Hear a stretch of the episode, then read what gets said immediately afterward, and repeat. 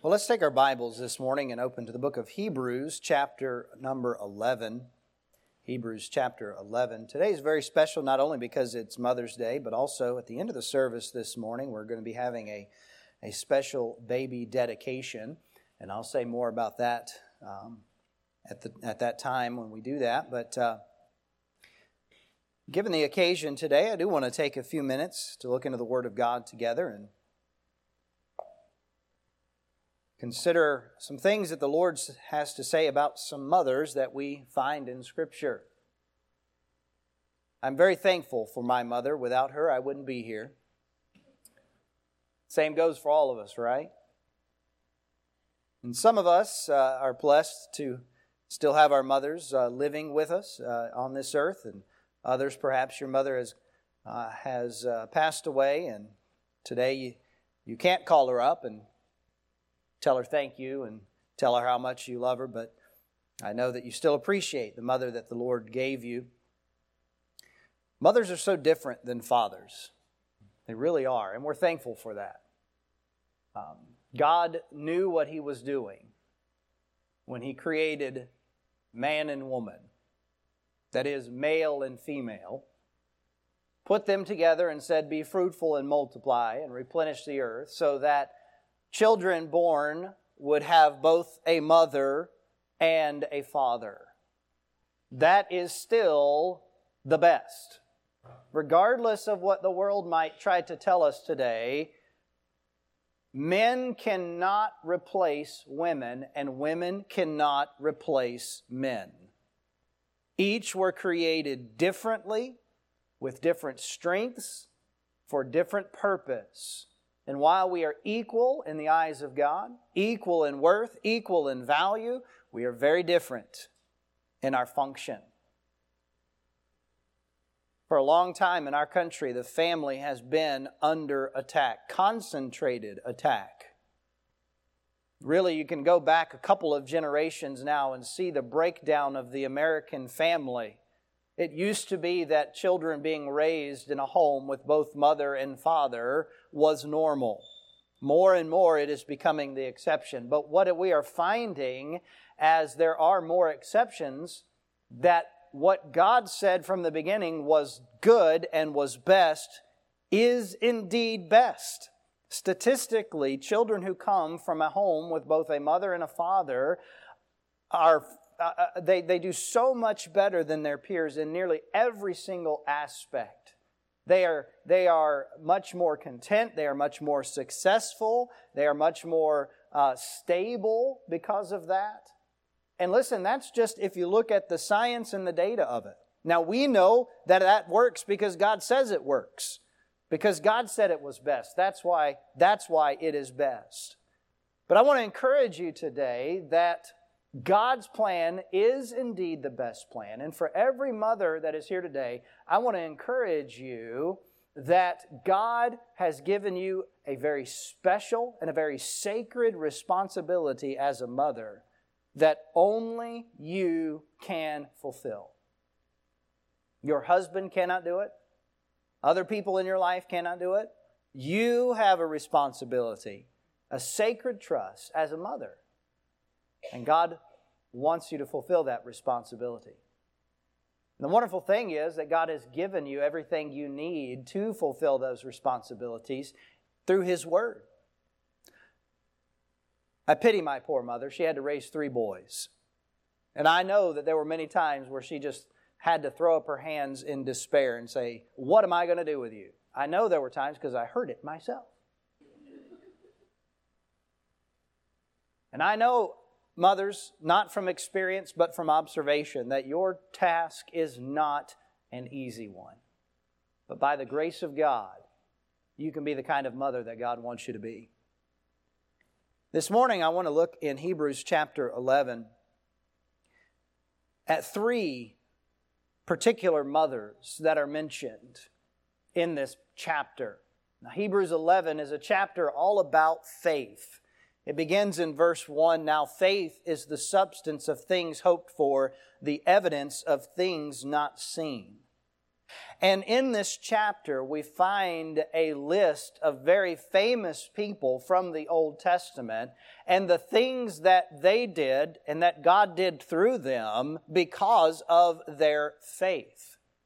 Now, there are a number of men mentioned on, in this list, but God was careful not to exclude the women of faith as well. And there are three that are mentioned in here that I think their stories should be an encouragement to every mother, grandmother, great grandmother, whatever the case may be today. If you are the mother of any sort of children, then these women, through their example, have some truths to share with you today. And the result is that by exercising the faith that they also exercised, you can see God bless you and your family as these ladies saw God bless them and their families. I want to begin looking at verse number 11.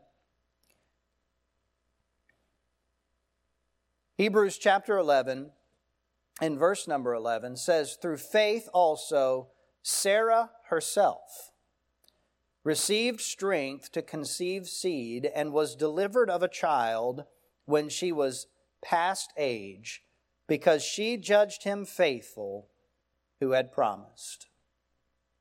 Let's pause for a word of prayer. Father, we pray that you would help us as we look into your word this morning to take the truth to heart and to see from the example of these godly ladies in the Old Testament what real faith looks like. May we then be encouraged to have faith like they did in you, to see you work and to glorify yourself in our lives. We pray this in Jesus' name. Amen. The first mother that's mentioned in Hebrews chapter 11 is Sarah. Now, Sarah was the wife of Abraham, and certainly Abraham is the more familiar of the two characters. But when you look at their story, their story was really uh, a joint story. It was not a story only about Abraham but it was about him and his wife and their whole family. When we first meet Abraham, he is called by God to leave his home in Ur of the Chaldees and go to a place, and God said, I'll tell you when you get there where you're going. Didn't know where he was going, just knew God said to, la- to leave, and so he left. Well, I ask you, who had to go with him? Sarah, his wife.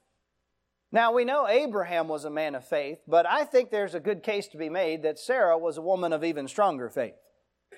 Because if God tells you directly, go here and do this, that's one thing.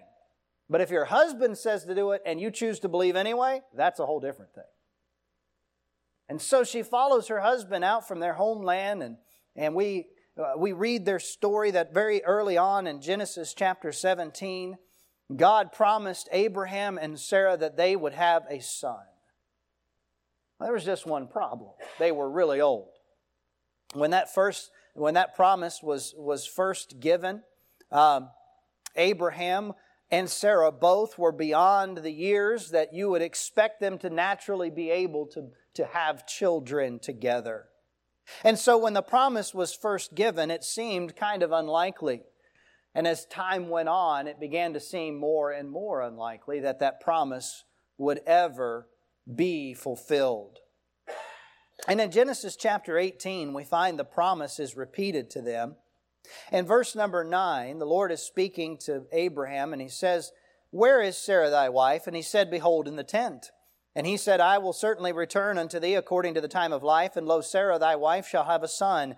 And Sarah heard it in the tent door, she was which was behind him. Now Abraham and Sarah were old and well stricken in age, and it ceased to be with Sarah after the manner of women. Therefore Sarah laughed within herself, saying, After I am waxed old, shall I have pleasure, my Lord being old also? And the Lord said unto Abraham, Wherefore did Sarah laugh, saying, Shall I of a surety bear a child which am old? Is there anything too hard for the Lord? At the time appointed, I will return unto thee according to the time of life, and Sarah shall have a son. Then Sarah denied, saying, I laughed not, for she was afraid. And he said, Nay, but thou didst laugh. If you were to only read the Old Testament account of what happened, you would probably go away from the story of Abraham and Sarah thinking that Sarah did not have faith. Because after this incident where she laughs, the next thing we read is that lo and behold, God has answered their prayer and has fulfilled his promise, and she is with child.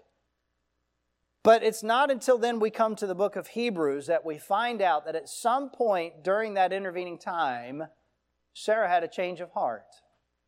She went from laughing at the promises of God to believing the promises of God.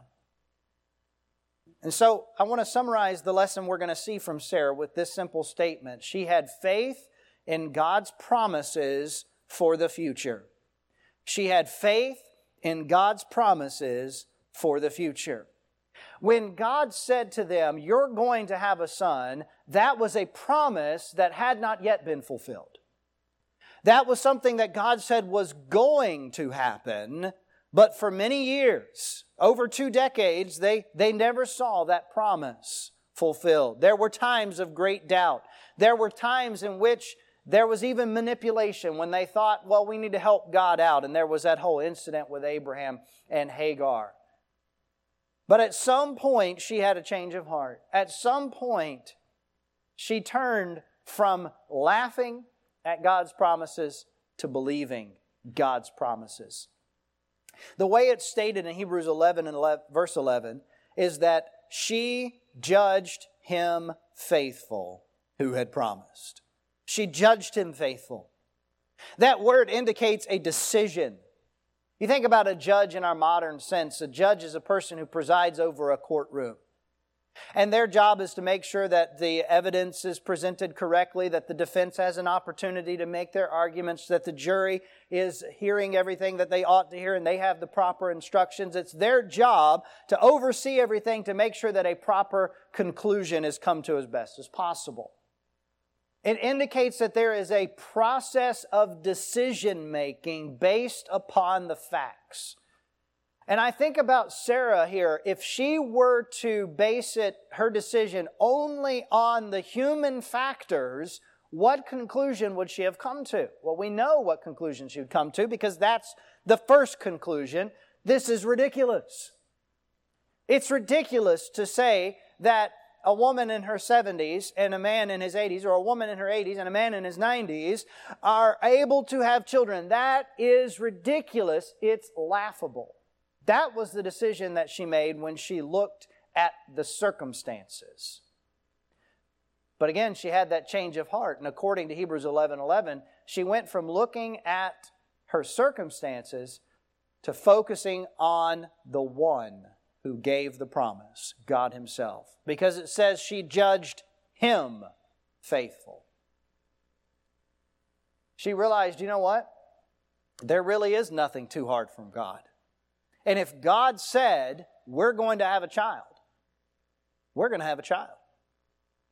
It doesn't matter if circumstances seem like they're uh, completely against that, that it's humanly impossible. None of that matters to God. I'm going to believe God. That was her decision. She judged him faithful. You see, the object of her faith was not her circumstances or her ability. It was not anyone else's ability, and it was not in the promises that other people made. The object of her faith was God Himself. She wasn't trusting her own strength because she had none. She had to trust in God and God alone for the future. If she was ever going to have a son, it would be because God would do it.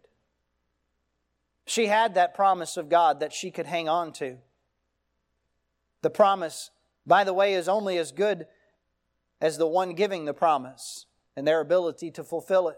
She had to come to the conclusion in her mind that because God is great and because God is all powerful, He can do whatever He wants, and if He said He's going to do this, He's going to do it. She chose to believe in God. Back in Hebrews 11 and verse number 6, it says that without faith it is impossible to please Him. For he that cometh to God must believe that he is, and that he's a rewarder of them that diligently seek him. That is a, the description of faith right there. It is believing in God that he is who he says he is and that he will do what he says he will do. By the way, though her husband Abraham had several incidents where he was he, he doubted and he did not follow through in faith, there were also a number of incidents when he did display great faith in God. And I know that that faith that Abraham displayed was an encouragement to Sarah to also have faith in God. Notice what happened when she chose to have faith. It says that she received strength to conceive seed in Hebrews 11 and verse number 11. I like that phrasing. She received strength. I wrote in my notes motherhood equals exhaustion.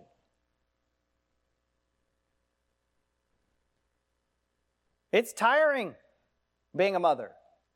And I'm again, I'm just speaking from observation, not experience. But I know when our children were infants, guess who got up in the middle of the night more often? My wife did. Especially when they were small. If they were sick, who did they want? Mama. And you know what? When they get older, it doesn't get any less tiring. Being a mother is exhausting. But I love how the Bible says that through faith, because Sarah had faith, she received strength. Let me encourage you, mothers that are here today. Faith in God will give you the strength you need to carry on and to do what God has called you to do. If you rely on your own strength, you will fail. But if you depend on the Lord for the strength to do what you need to do, God will give it. I like what Paul said in 2 Corinthians 12 9. The Lord said to me, My grace is sufficient for thee, for my strength is made perfect in weakness. There are going to be times, many times, mothers, where you feel like you just can't go another day, another second even. You're just going to be so exhausted. But can I encourage you that if you will have faith in God, God will strengthen you. And as a result of Sarah's faith, she was strengthened and she saw the promise of God fulfilled. In Genesis chapter 21, we read that Sarah conceived and bare Abraham a son in his old age at the set time of which God had spoken to him. God's promise was fulfilled. You know, through the fulfillment of that promise. Salvation came to the whole world, by the way, because it was through the promised son, Isaac, that ultimately the Lord Jesus Christ would come to this earth. See, sometimes the future looks pretty bleak. Sometimes it seems like there's no hope.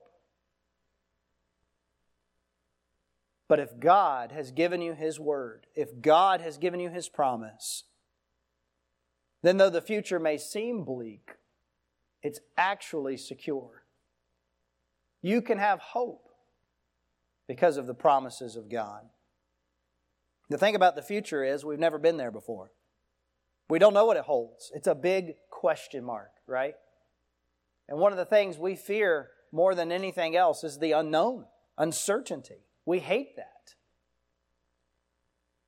But moms, you can have peace and you can have strength because of the promises of God, even for the unknown future. So from Sarah, we learn that faith strengthens us when we have faith in the promise of God. Now let's look back in Hebrews chapter 11. And I want you to see the second mother that's listed here.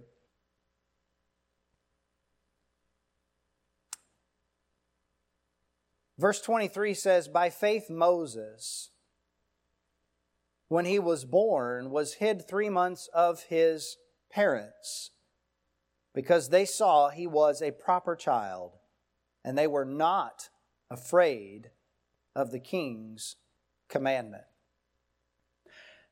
We do not know her name, but we see that Moses' mother is listed in Hebrews 11 as a great example of faith. And I believe that we could summarize her story this way that she had faith in God's protection for the present. She had faith in God's protection for the present. So we come to Exodus chapter 1 and we read of what's going on in Egypt.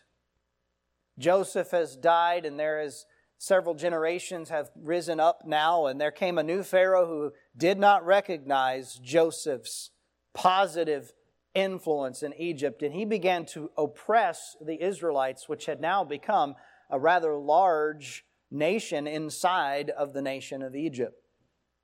Made their life hard, made their life miserable, made them slaves. And in fact, they got so afraid that they might rise up against the Egyptians should a foreign army invade that they issued a law that any baby boys born to the Jews were to be killed. They were to be thrown in the river and drowned. Well, the Israelites feared God, and so they did not obey that command. And we're introduced to Moses' family as we come to Exodus chapter 2. And we read that when he was born, his parents feared God and they did not do what the Pharaoh had said, but instead they hid him three months. Now I know it says in verse 23 of Hebrews 11 that it was his parents, plural. That would be mother and father. But I want you to think with me especially about his mother's role in what happened here. First of all, she had to have the courage to hide this baby for three months. Have you ever tried to keep a baby quiet for three minutes? To do that for three months was quite, a, uh, quite amazing. What would happen if she was found out? What would happen if word got around that they had had a child, it was a boy, and they were hiding? him. She was risking a lot by doing this. But then there came a point where she knew she could no longer hide her baby boy. There came a point where she knew she had to do something. And so the Bible tells us that she made a, a basket uh, of sorts, an ark, a floating basket. Um, out of these out of these reeds down by the, the river, and she she uh, she made it so that it was watertight. She could uh, uh, it would float with a baby in it. And the Bible says that she took Moses and she put him in that ark, in that basket, and she put him in the river. You think about the courage that it took to do that. Because in order for her to do that, she had to be willing to trust God fully and completely for Moses' protection. Why? Because she was no longer going to be there. She was letting him go. She was surrendering him to the protection of God. Well, she put him in the river, and a short time later, Pharaoh's daughter came to wash herself, and she heard the baby and she saw him. She found him there, realized that this was one of the Jews' babies, one of the Israelites. Moses' sister was watching. She had the wisdom to, to approach Pharaoh's daughter and offer to go find one of the Hebrews to be a, a nurse for this child. Pharaoh's daughter agreed, and she got, so where did she go? Obviously and naturally, she went back home and got her own mother. And because Moses' mother was willing to surrender him fully and completely to the control of God, she was blessed to be able to raise Moses for the, those early formative years of his life. She took him, and she now had royal approval to raise this child. But then there came a day where she had to give him over again.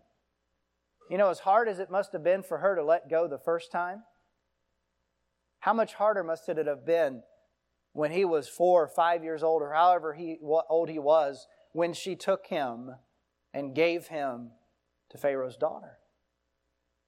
How in the world could a mother be willing to do that? Hebrews 11 tells us by faith. By faith. But see, she wasn't going to be there to make sure that six year old Moses had a good breakfast that morning. She wasn't going to be there to make sure that seven year old Moses had good shoes to wear, that eight year old Moses was learning all the things he was supposed to in school. She wasn't going to be there to make sure that nine year old Moses was not getting in fights on the playground. She wasn't going to be there anymore. She was not going to be the one who was hands on protecting him. She had to trust God. Her faith in God to protect Moses in the present is what enabled her to let go. What would have happened if she had not been willing to let go? You see, being raised in Pharaoh's palace became a very important part of Moses' story. It was a part of God's plan. God, in His sovereignty, had it all mapped out. But if Moses' mother had objected and said, No, I am not willing to do that, how different might the story have been?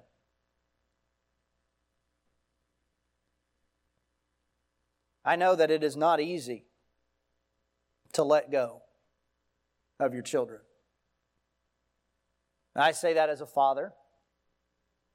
And I will add to that, I only understand it from that perspective. And I, I do believe that it is harder for mothers to let go of their children. I firmly believe that.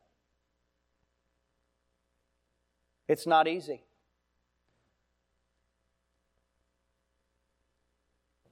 And let me say that the only way you can do it properly is by faith in God.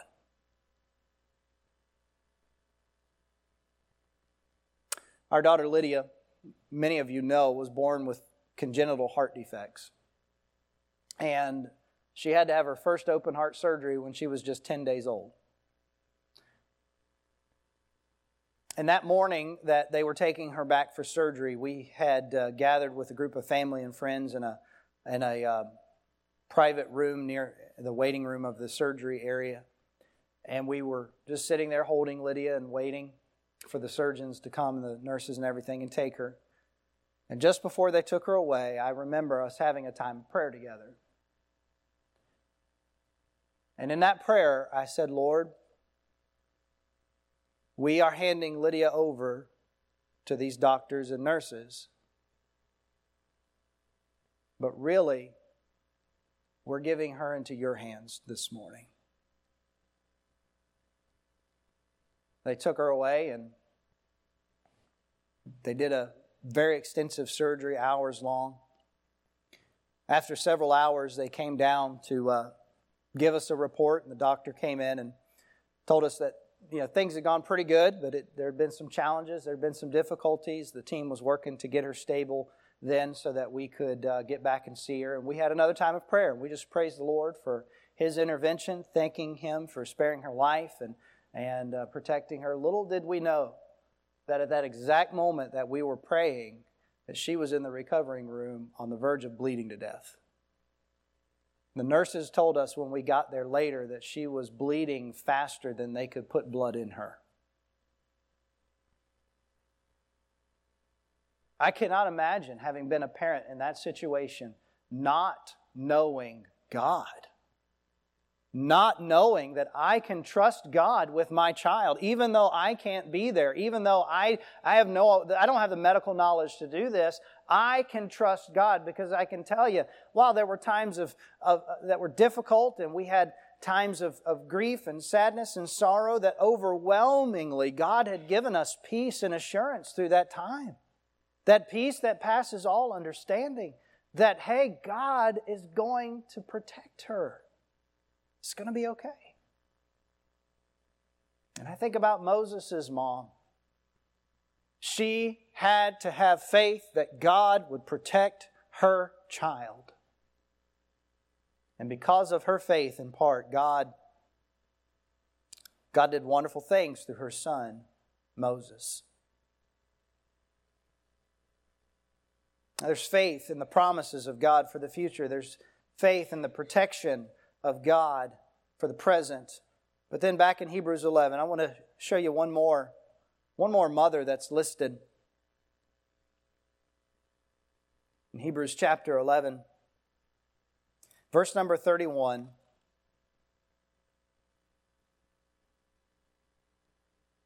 says, By faith, the harlot Rahab perished not with them that believed not, when she had received the spies with peace. Rahab. Her story is recorded in Joshua chapter 2. She's designated here as the harlot, Rahab, because before she got saved, that was her profession. And in Joshua chapter 2, two spies had come from the Israelites into the town of Jericho. And they were needing to find a place to hide. And so they ended up hiding in the home of Rahab. And as you read in that story, what you find out is that Rahab already knew who the Lord was and already, at least to some measure, believed what God said. Because she tells them, you know, since y'all came across the Red Sea 40 years ago, we've all been afraid of you. And as the story goes on, the people are looking for these two spies and they, they hide in Rahab's house. She shelters them and the men leave the city looking for these two spies and, and later she lowers them over the wall and they climb down the city wall by that, that scarlet cord, that red cord, that red rope uh, made of linen that was, uh, that was used as, uh, for their escape. And they told her, we will save you and your family if you leave this hanging out of your window when we come back and fight against the city. And so you know what? She did that. And you know the story. They, the Israelites came and for six days they all walked around the city one time, and on the seventh day they walked around seven times, and then they blew the trumpets and shouted, and the walls came tumbling down. Right? What's curious though is that there was one section of the wall that must not have fallen because Rahab's house was on the wall. And in fact, there's an area in that land today that we're pretty sure is the site where Jericho was. And there is all the evidence of an ancient city whose walls fell outward, forming a perfect ramp for an invading army to come in, except for one little piece on the backside of the city near the mountains. There's a section that's still standing. But you read her story in, in Joshua chapter 2, and that's, that's pretty much the it. All we know is that that happened and she was saved. Then what? Then we come to the book of Ruth. And book of Ruth is a wonderful story about God's redemption. read about Ruth the Moabitess and how she uh, came to be aligned with the people of God and what God did for her. But at the very end of the book of Ruth, we have this little genealogy. And it tells us there that Rahab ended up marrying a man named Salmon. And she married in to the Jewish nation and ended up being the great great grandmother of King David.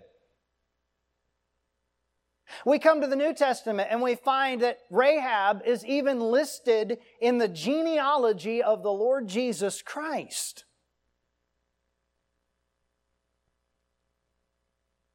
How did that happen? How did she go from being a woman of ill repute, to being in the lineage of kings and of the Messiah. Hebrews 11 says it was by faith. By faith she perished not. By faith she perished not.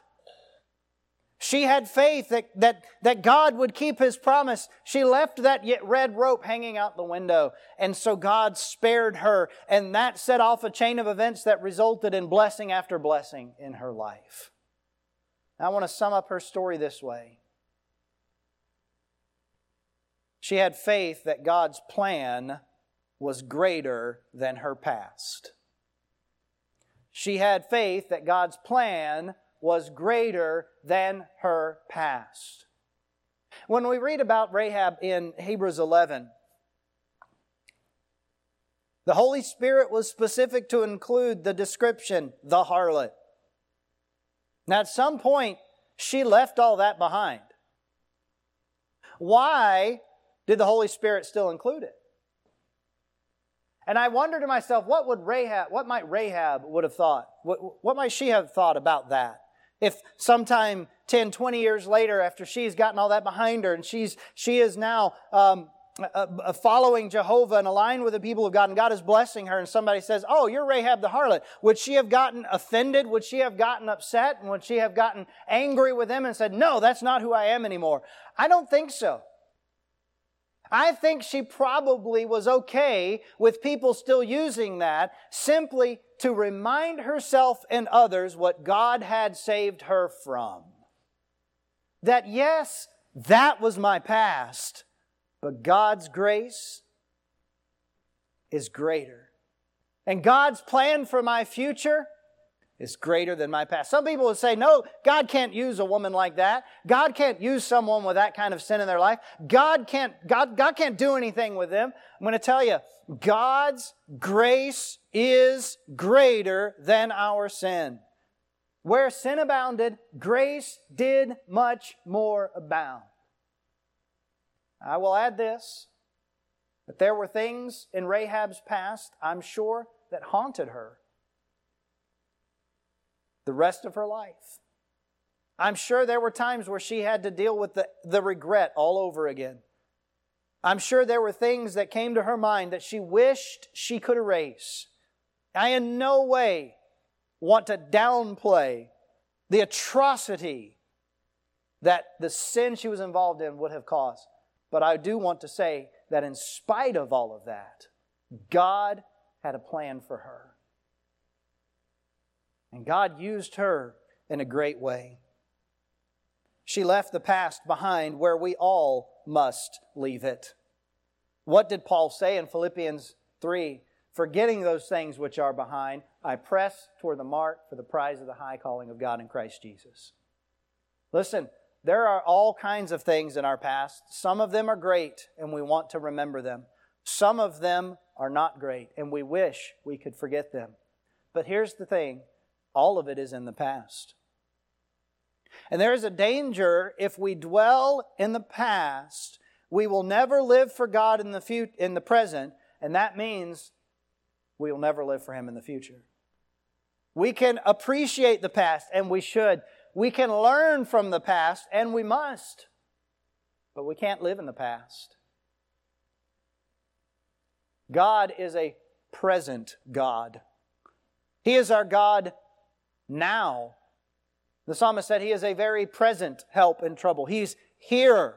He was there and he will be there, but he is right here with us in the present. And the present is the only time that we have to serve God. We can't waste our lives bemoaning the fact that it's no longer like it used to be. We can't spend our lives worrying about what might happen. Right now is all the opportunity that we have to live for God. We have to have faith that regardless of what is in our past, God has a plan. And we need to have faith in God's plan. Rahab's faith ultimately resulted in a, in a whole family that was blessed, and a family whose lineage we can trace through scriptures that she got to be a part of.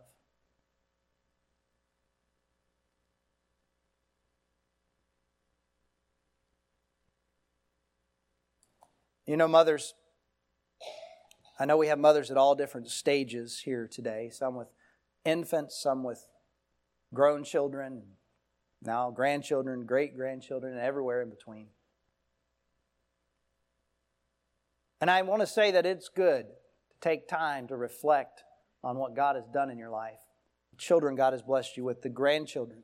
It's good to remember those things. Don't forget those things.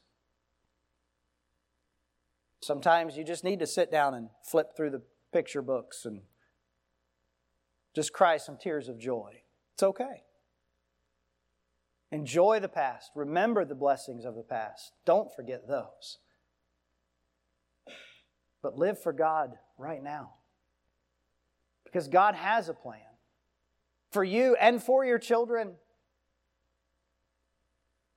And in order to move forward in that plan, you need to have faith in God. You know, some people accuse the scripture of being too patriarchal, you know, centered on just the men. Well, there's a lot of stories in the Bible about men, I'll grant that. But if you think that the Bible is strictly patriarchal, uh, you, you've missed some of the best stories in Scripture. Because while, yeah, a lot of the stories are about men, a lot of the stories are about the dumb things men did. but you look at the stories of the women, and not exclusively, I mean, there's the Jezebels of the Bible, right? But more so, there are the stories of the Esthers and the Ruths and the Sarahs and the Rahabs and the Marys and, and these wonderful women. Eunice, the mother of Timothy. And, and these wonderful women and the great things that they did by faith. Let me tell you something. God has a very high view of women, of motherhood, of femininity. God help us if we have a low view. So let me just conclude by recapping what we've seen.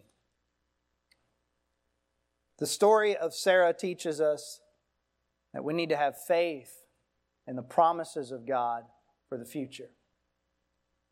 The story of Moses' mom teaches us that we need to have faith in the protection of God for the present. The story of Rahab teaches us that we need to have faith in the plan of God to get over the past. So it boils down to just that simple statement have faith in God. Mothers, if you want to be the kind of mother that God wants you to be, the kind that will bless your children and your grandchildren and your great grandchildren, then be a mother who has faith in God. Heads bowed and eyes closed this morning. Maybe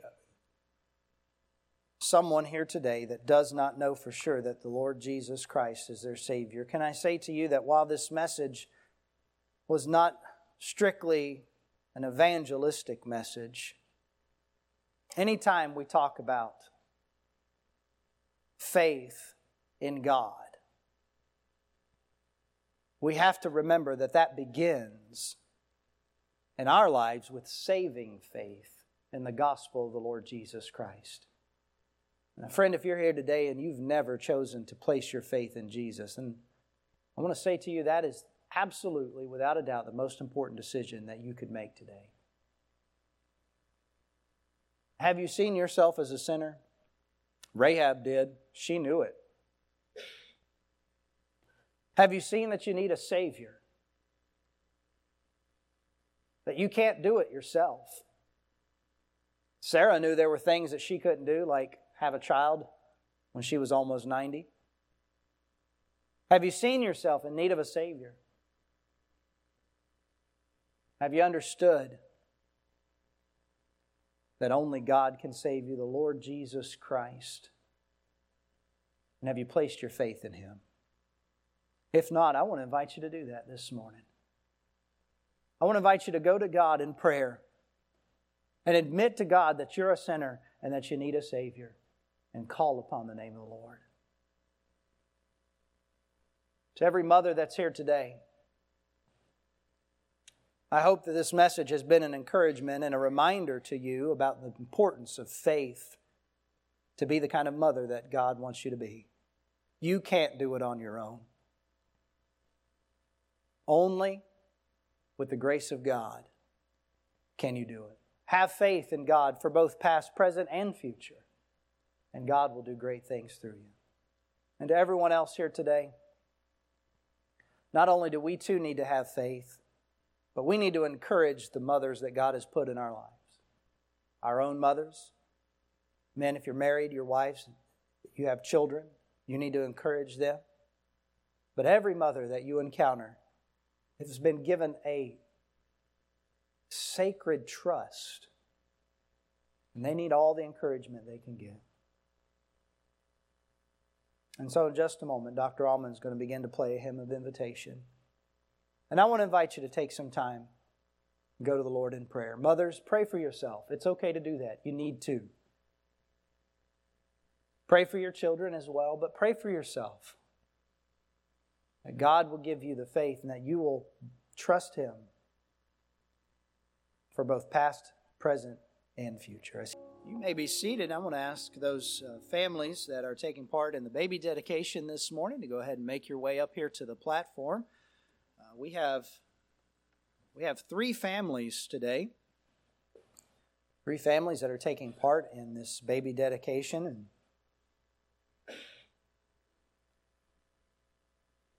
it's a blessing to see the, how the Lord is blessing the families in our in our church and It's a blessing to me just to be the part, have a small part as a pastor here. And my uh, mother came to visit last weekend, and she was commenting on the number of children that we have around here.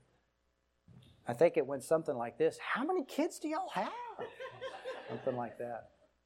But uh, it's a wonderful blessing, and um, I want to take just a second here to explain what what we are doing this morning. Uh, in a lot of religions, they have ceremonies for children, for infants in particular.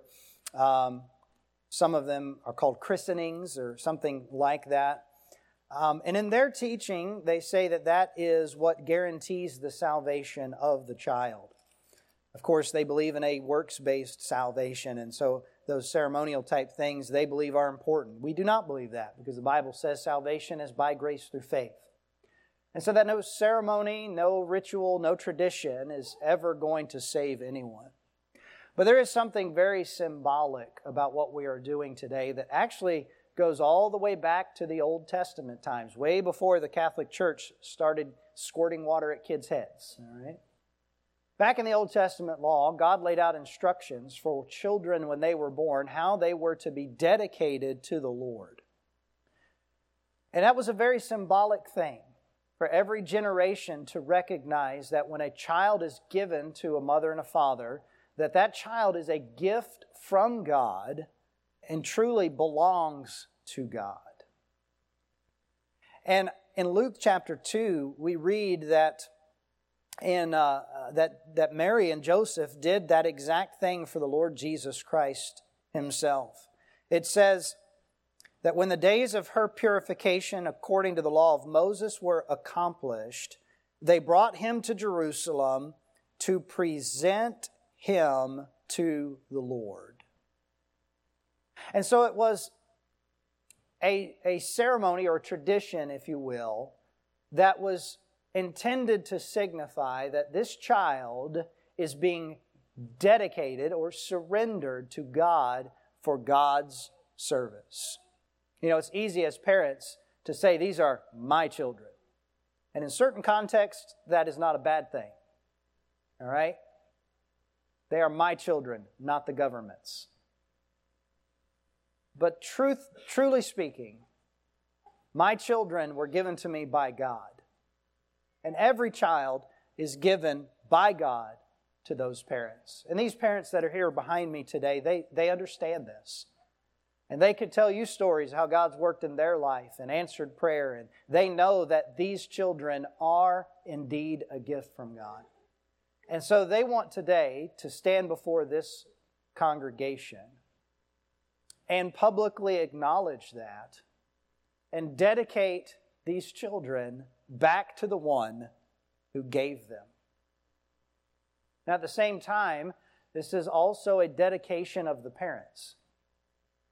Because what these parents are saying are that they are committing themselves to bringing these children up in the nurture and the admonition of the Lord, to train these children in the way that they should go, to follow the principles of Scripture as they rear these children, to give them a godly home where prayer and Scripture and the love of God are cornerstones.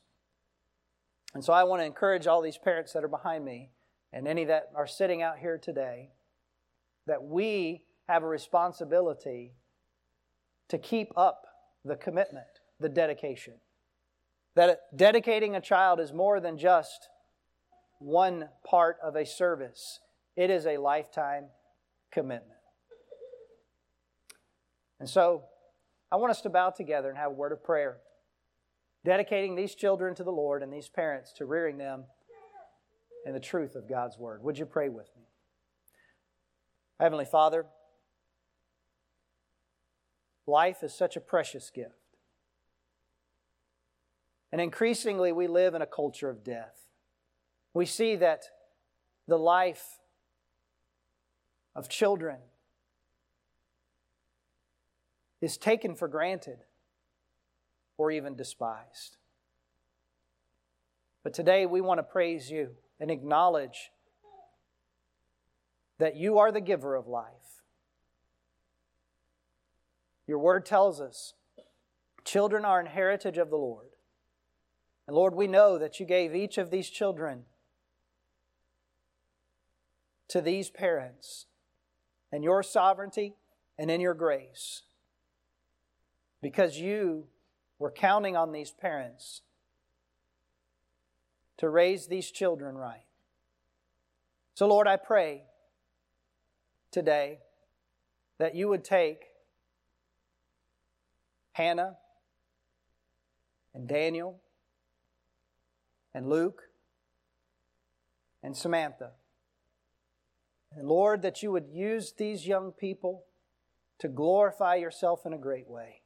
God, we give them to you to use as vessels unto honor. Lord, send them wherever you want them to go. Do with them whatever you want to do. Whatever, Lord, you know is best for their good and for your glory.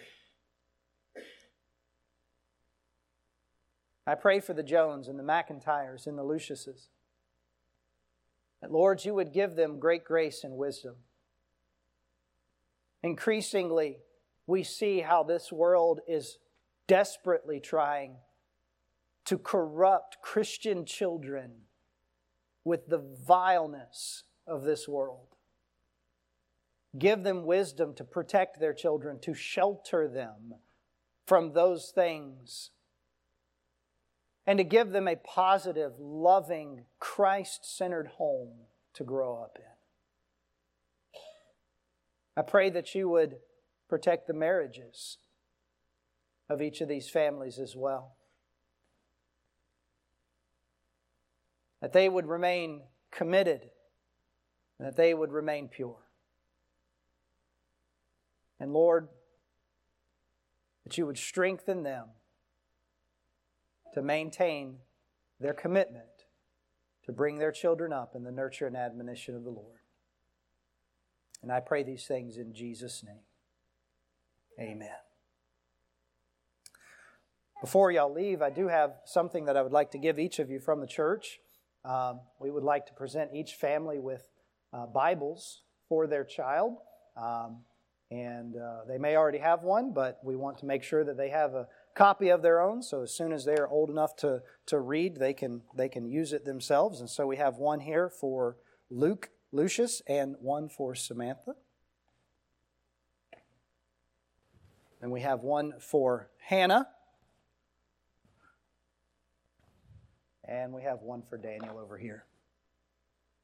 Again, I just want to say we appreciate all y'all. Thank you so much. From the church, I want to say thank you for entrusting your family with us. It really means a lot. God bless you. Let's give them a hand.